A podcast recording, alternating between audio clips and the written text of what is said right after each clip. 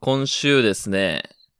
ふと、あの、東京の昼の恵比寿の路地裏で感じたことをちょっと言ってもいいですかうん、どうぞ。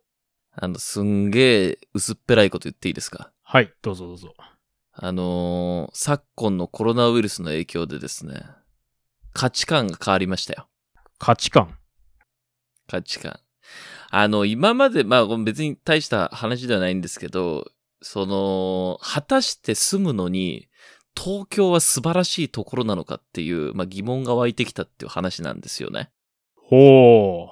でさ、今までだったらさ、う。うん。あのーまあ、この前も言った通り、この夏は僕は千葉の九十九里に行ったりですね、地元幕張の浜で釣りをしたり、自然とか、まあ、海を満喫してたんですよ。うん。で、コロナのせいで、まあ、東京都心もほらね、なかなかちょっと行くのも移動も危ないし、人混みもちょっと避けようかなと思って全然行ってなかったわけ。はいはい。そんで今週さ、久しぶりにさ、恵比寿のスタジオでナレーションの収録の仕事があるって言ってさ、で、恵比寿のさ、なんか細いこう路地行ったところをさ、スタジオどっかなとか言ってこう地図見ながらうろうろしたんだよ。うん。そしたらさ、なんか路地はもうめちゃめちゃごちゃごちゃしてるしさ、はいはいはい。車も歩行者もすげえ窮屈に通り過ぎるしさ、なんかもう、え、全然良くねえな、ここって思っちゃったんだよね。あー、たまに思うな、それな、東京。なんでこんな車多いんだとかさ。今日、うん。俺もタクシー乗ったんだけど、Google では20分で出てんのに、はい。車多すぎて30分かかっちゃって、遅刻しちゃって、ね打ち合わせうに。ん。もう棒で叩かれたでしょいや、すげえな。な なんだその、ファンタジーの世界の校長先生みたいな。 こらって。あの、いや、本当に、くる、わかるよ、その気持ちは。すごくわかる。いやー、ね。で、恵比寿って言うとさ、なんかまあほら、ね、ちょっとこう、おしゃれな感じのね、まあちょっと住むのに憧れるみたいなところもあるわけじゃないですか。それがさ、なんか汚ねえ街だなと思 って。で、その恵比寿から今度マネージャーの車で、まあ、港区の事務所の方に行ったんだけど、うんうん。まあ、これまたなんか至るところで工事してるしね。はい。うん車は多いしね今そうはい。うん。で、当たり前だけど自然なんかないじゃないですか。いやーないね。ほぼほぼないね。そういう港区なんかは特に。で、車から見える景色もさ、もう灰色だらけなんですよ。アスファルトとさ、ビルのコンクリートの。灰色と看板ばっかり。いやー、そうかもしんね。で、目に広がる風景がさ、その近いところばっかりなのよ。もうビルがべーって立ってるから。そう、なんか先が見えない閉塞感みたいなのをね、非常にね、今週感じて。いや、まあ、九十九里行った後だから、さぞ感じるだろうね。うーん。でそれでいて、港区って、まあ、家賃が高いんでしょ高いよ。堀ちゃんも六本木住んでたけどさ。超高いよ。ああ、俺はその、普通のマンションだったけど、でも、たまにスーモとか俺趣趣味で見るのね。この家賃はいはいはいで、北海道だったらどんな家住めんだろうとか、ドーム球場住めるよ。ドーム球場は行き過ぎだ けど、九九州の田舎の町だったらどんなとこ住めんだろうと思ったら、もう余裕で 5LDK とか、6LDK の一軒家とかだ よね。すごいですよ、本当に。だから、そう東京がい異う常のを考えたら、ちょっと住むもんじゃないね、東京はね。そう考えてる人多いだろうね、今ね。ね。なんか今まではその、港区ってこう、ちょっとすごいな、みたいな、憧れる部分もあったし、まあ、どこでも住んでいいよって言われたら、まあまあ、それはちょっと港区に住んで、住んだらかっこいいかな、ステータスかな、とか思ったんだけど、まあ、コロナで価値観変わりましたね。お前はワイドショーに出てくる、あ外録に答える人みたいだな。綺麗な答えだな。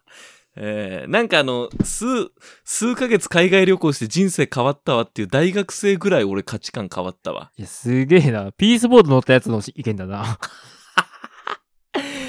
いや、でもどうなんですかそのコリちゃんは今その四谷というところに住んでますが、どう一生何都内もその四谷とかさ、中心地に新宿区か住み続けるわけここが一個ね、あれなんですよ。悩みどころで、僕は自転車で通勤したい。あの、仕事ができる人は、とにかく家が近いっていう、なんて言うんだろうな、教えを守りたいところがあって、いや、誰からの教えなのそれ。林先生。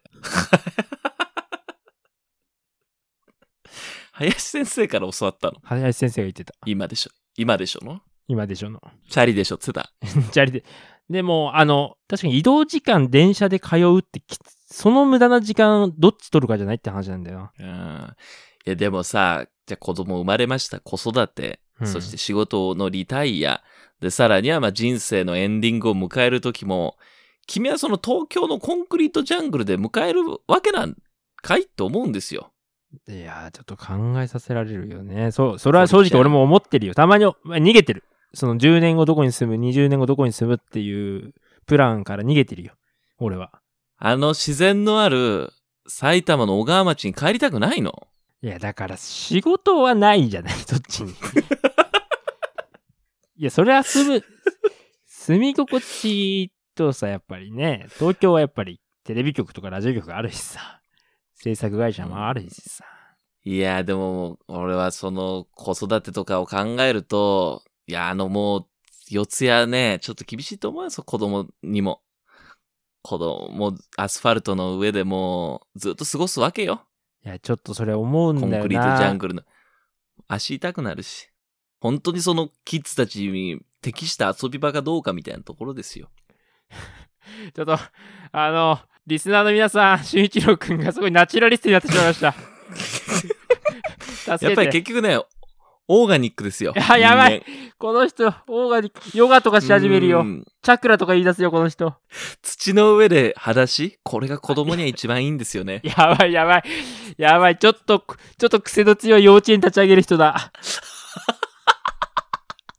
常に裸足教育の人だ。そうね。釜で焼いたピザが一番うまいですよね。やばい、やばい。俺も CW ニコルの生活に憧れ出してんだよな。ちょっとな。そうですか。やっぱ、まあね、自然行くと思うよな。それはわかるな。そう。だからちょっとあの、半年後か一年後か、コリちゃんでも、まあリスナーの皆さんでも、あの、もう一回聞いて俺に。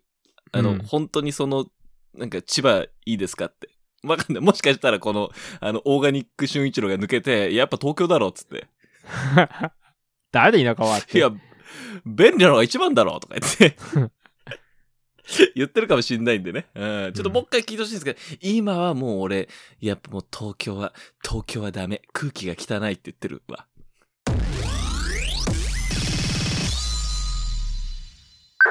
この番組は平成という時代から未だにいまいち抜け出せていないラジオ DJ と放送作家の男2人が令和での生き方を考える会議のまあなんか議事録みたいなやつである。さあ、ということで、令和の作戦会議 DJ の俊一郎と、放送作家のコリちゃんです。お願いします。お願いします。いやなんかね二人いたお願いします。なんでそんな気持ちいい声出してんの僕もやっちゃいましたよ。足の毛を剃りましたよ。ほら、やっぱり、だろいいだろもうアルパカとか羊の気持ちが分かった。気持ちい いわ。だだろうん、あの、本当に。エビ、もうカニ、ムキエビ、ムキカニ。 つるんって気持ちいい感じ。何を言ってるか全然わかんない。その足でな、うん。やっぱりあの、裸足で土踏んでみすげえ気持ちいいから。そっか、これで土を感じればいいんだ。はい、君もオーガニック入門。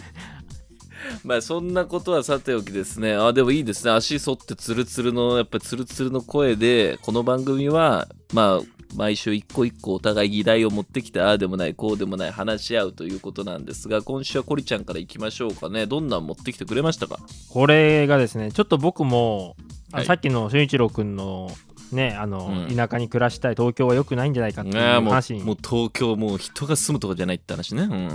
そうだんだん、 まあ、ちょっとそれにめっちゃリンクしてんだけど、あらら、嬉しい。はい。まあ、ラジオ番組でちょっとスタッフがねこえれえ山口やるよって言ってなんか雑誌くれたのよ、おうほうほうそれが「田舎暮らし」って雑誌知ってるなんか聞いたことあるようなどんな雑誌なのそれえー田舎暮らしは、まあ、主に田舎暮らしそのままなんだけど、田舎暮らしに興味がある人のための雑誌で、あら今の俺に持ってこいだわそうそうなのよで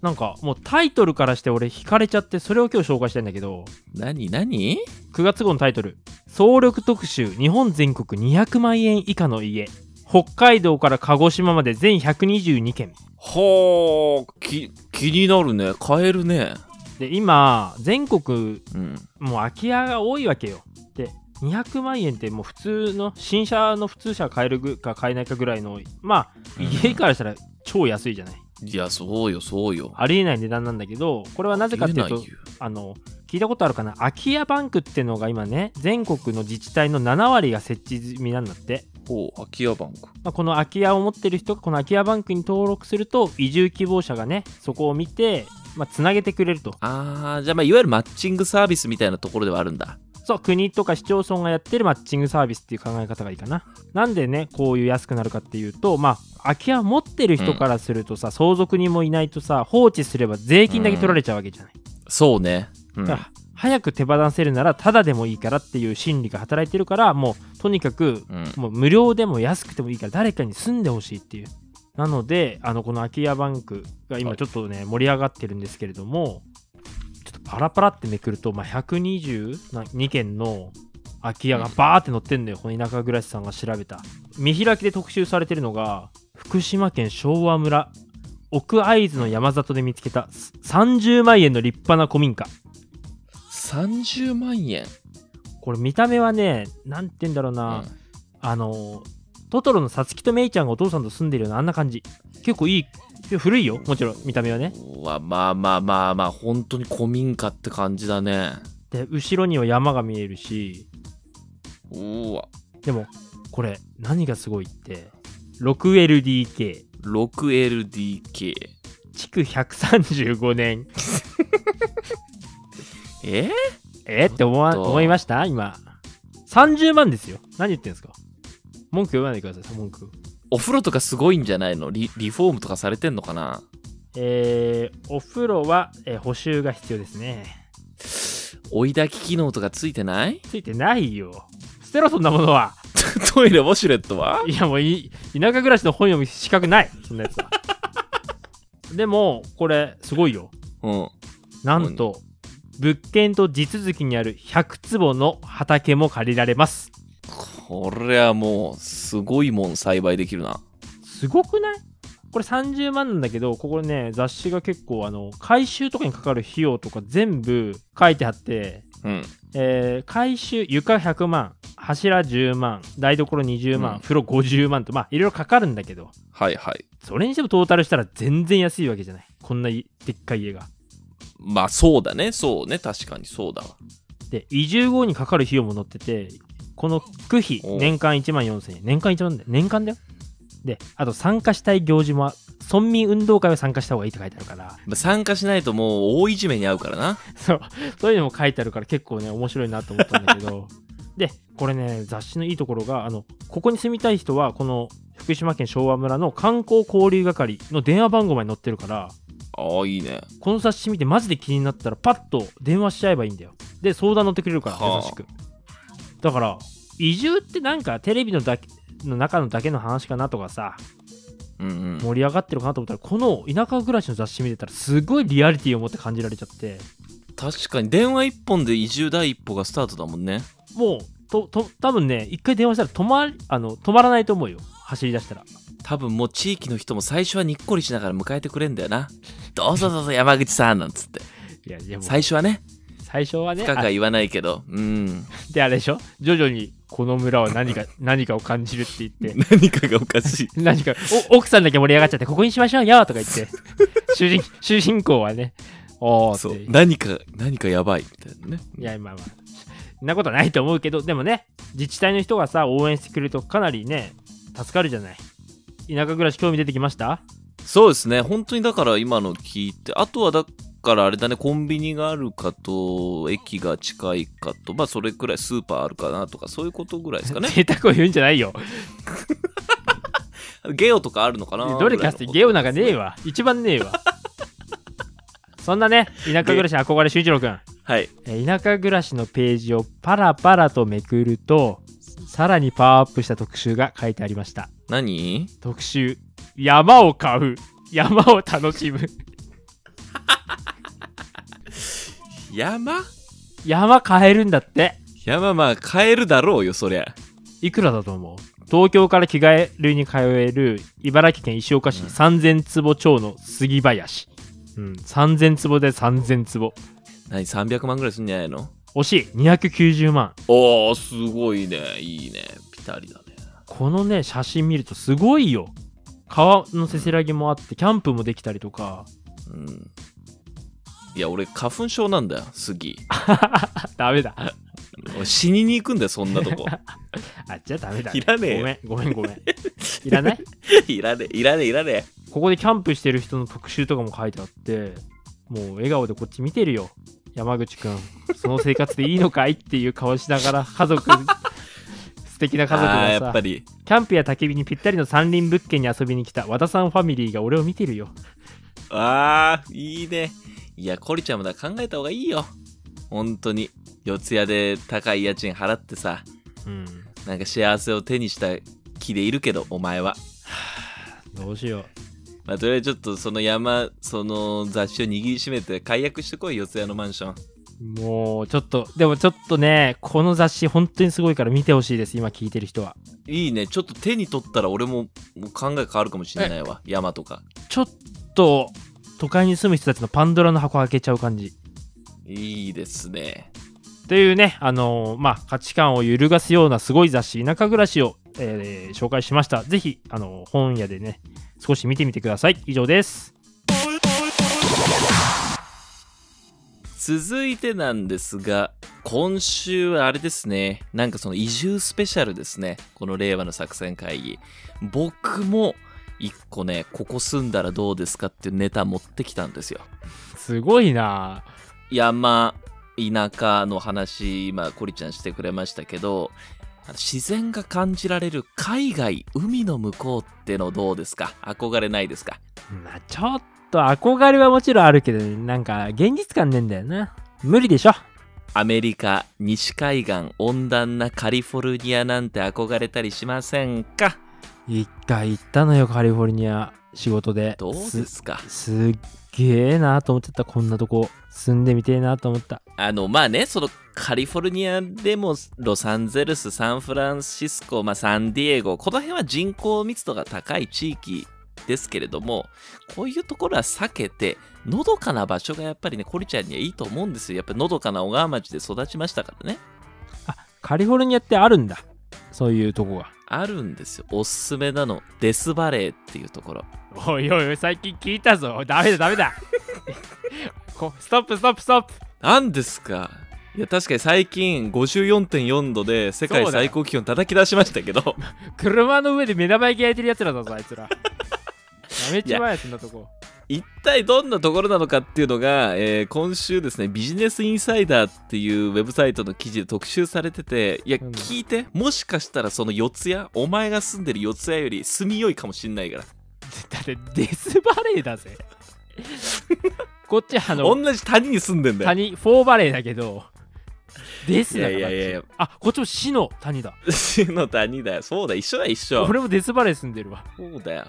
まずねこのデスバレーっていう地域は、まああのほぼ砂漠なんですよねで、まあ、砂漠の中のくっそ暑い盆地って考えてくださいうんもうそううん安心してほしいのが人口300人以上は生活してますから非常に安心できますねえどんくらいの広さなんだろうねそれ何300人しかいないの逆にえそうですねでしかも大半があの国立公園の職員か地元のホテルの従業員っていうああーそういうとこなんだでつばれてあマジなそう本です当に砂漠なんだはい国立公園ですあで気温なんですが、うんまあ、暑いっていうイメージあるじゃないですか、いやもちろんそれしかないよえー8月はずっと43度から52度ぐらいだそうです 何そ れ何それ意味わかんないそこに住んでんだであの地地元のスチュワートさん曰くですねえーっとまあ例えるならばと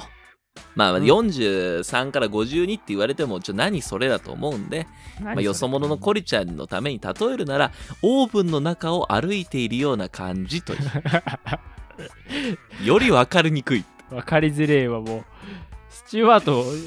誘致する気ねえだろそうそうにっこりしながらね、えーオーブンの中歩いてる感じだよなんて言って、えーただうん夜は大丈夫です40度以下に下がるらしいんで多分378度になると思うんで大丈夫です夜は。あ夜は37、8度なんだ。いやねえ、大丈夫ですよ、なんつって。ただまあ、引っ越してきたばっかりのコリちゃん、多分ね、慣れないうちはその大量の汗と極度の疲労状態になって、まあ、最悪の場合熱中症で死ぬと。うん、死ぬね。ただ、多くの人は数週間で慣れるんだって。へえ、本当。そう。すごいのがですね、うん光熱費節約のためになんとエアコンを使わない人もいるんだって。エコでしょやば。嘘でしょ。本当に節約。寝れないだろ本。当にでもね慣れるとどうなるかっていうと気温が例えば30度下回るくらい、まあ、うん暑いじゃん、30度下回るってはい。だけどこの人たちは30度下回るとおよやばい寒くなってきたなって厚着を始めるくらいえ暑さになれるらしいよ嘘でしょ。人間すご。まあただその日本の30度とこのデスバレー乾燥した30度だと感じ方は全部絶対違うとは思うんだけどそうか。 ただあのコリちゃん大丈夫です冬安心してください冬はね暑くないですよ冬の夜は氷点下になるらしいですから いや、極端なんだよ。なんでそうなっちゃうんだよ。まあ砂漠だからな。砂漠だから砂漠だから。デスバレーだからやばもう名の通りで例えば信じらされないうん。あのーどうですか四谷ランニングコースとかってありますランニングする場所とかってはい、神宮外苑あります。あー神宮外苑かデスバレー砂漠だから走るとこいっぱいあるんですよねいや、うん、まあね。まああの今日本でも今の時期ってかなり日中走るの危険じゃないですかうん、そうだよ。ただデスバレーではランニングする人もいるんだってあ、ほんとサハラマラソンみたいなもんじゃん。みたいなもんよでねなんかね記事によると毎日走ってると48度で走ることに体が慣れてそうすると49度でもあんまり変わんないとうえんそうやってだん だんあの気温に慣れてくんだってだから50度でも走れるとそうなんのかなそう、人間ってそうできてんのできてるらしいんです人間ってすげえんだよね、えーで覚えておいてほしい必需品ねデスバレーに住みますこれ必需品があるんですよクーラーでクーラー、まずは。いやクーラーをねつけない人もいるぐらいだからなくても大丈夫なのよはい。じゃあ何ですかあの衛星電話ですね えーっとですねあの外に出かけた時にうん。携帯の電波が入らないえこれかなり死活問題になりますんでその時に衛星の電話を使うんだってえ、迷っちゃうってこととかあとどっかで立ち往生しちゃうみたいなああ、そっか。まああのその場合死ですからそうか、そうか。もう歩いて帰れる距離じゃなかったら、もう、あ、歩いて帰れる距離じゃないしあの外50度ですから、ねかなりやばいことになりますうわ、本当にデスバレーだな。でじゃあ住んでる人たちの雰囲気これ大事じゃないですかやっぱりね地域がこう治安がいいとか悪いとかさ団結してるしてないっていうのはこれ非常に重要でしょはいはい。えっとですねデスバレーに住む皆さんはあの過酷な環境下でかなり結束してるらしいですねえー、すごい。だからもう言ったらあれなんじゃないまあウェルカムというかお前も来たかと一緒にこの環境を乗り越えてこうっていう熱い人たちは多いと思いますよいや、すごいな。でただね温暖化でデスバレーの気温もやっぱりぐんぐん上がってて、まあ、今回54.4度なんて言われてますけど出かけたり人と交流する機会が減ってるっていうこともあってまあ今温暖化でデスバレーはその環境が変わる気温が上がるだけじゃなくてね人とのつながりも結構減ってきちゃってるっていうね問題を抱えてるらしいんですよねはいはどうですかデスバレー住みたくなりましたい。いやー、住みたくはないよ。もう当たり前だけど。死んじゃうもスーモとかであるとメゾンドデスバレーみたいなアパートあると思うからん。ねえ わ。なんだよ、それもう。ただ本当にただ今回この記事でデスバレスと住んでんだっていうことで驚いたしやっぱ人間本来の順応機能とあとまあテクノロジーを使えばどんなとこでも生きてけんだねっていうのは思いましたねすごいよねでも、毎年日本の夏は暑いじゃん。うんな、慣れないじゃない。まあねこれはどういうこと慣れてる方なんじゃない我々慣れてんのか。平気な顔してサラリーマンスーツ着て歩いてっかんなもう異常よこの暑さの中で確かにね。そうだね。革靴履いて、だ慣れてきてはいるんだよね。ということで、世界一暑いデスバレーがどんな街なのかというのをね、えー今回はご紹介しました。私は台湾から聞いてますよ令和の作戦会議さあ、ということで、あっという間にエンディングでございます。お願いします。あのー今日はですね、まあ、たまたまネタ的にも、なんか移住とか住むところを見直す回になりましたね。そうだね。面白いね。やっぱみんな考えて、二人ね、おやっぱ考えるんだな。こういう状況になるとね。そうね。でね、あの、トカッチさんから、えーこんなメッセージいただいておりますと。うちには小6、小3の息子たちもいて、えーお子さんも一緒にこの番組を聞いてくれていると。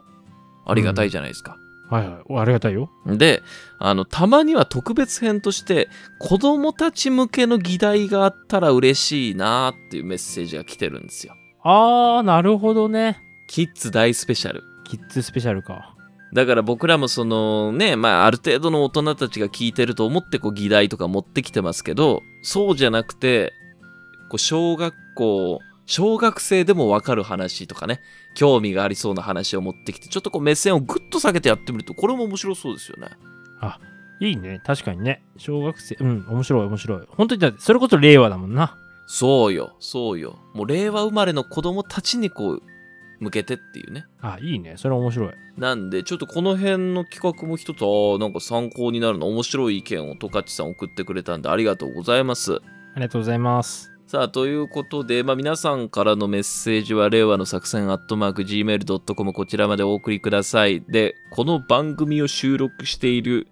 翌日、えーステッカーの発送作業するんだよねはい。やっちゃいましょということなんでもしかしたらこれ配信聞いてる方の中には届いてるよっていう方もいると思いますけれどもあの第1弾は送りますんでまだまだあのステッカーありますからステッカー欲しいという方は、えー令和の作戦アットマーク Gmail.com こちらまでステッカーくださいっていうこととあとお名前ね漢字フルネームと住所と郵便番号を書いて、えーぜひとも送ってきてくださいよろしくお願いしますう。お願いします。さあ、ということで、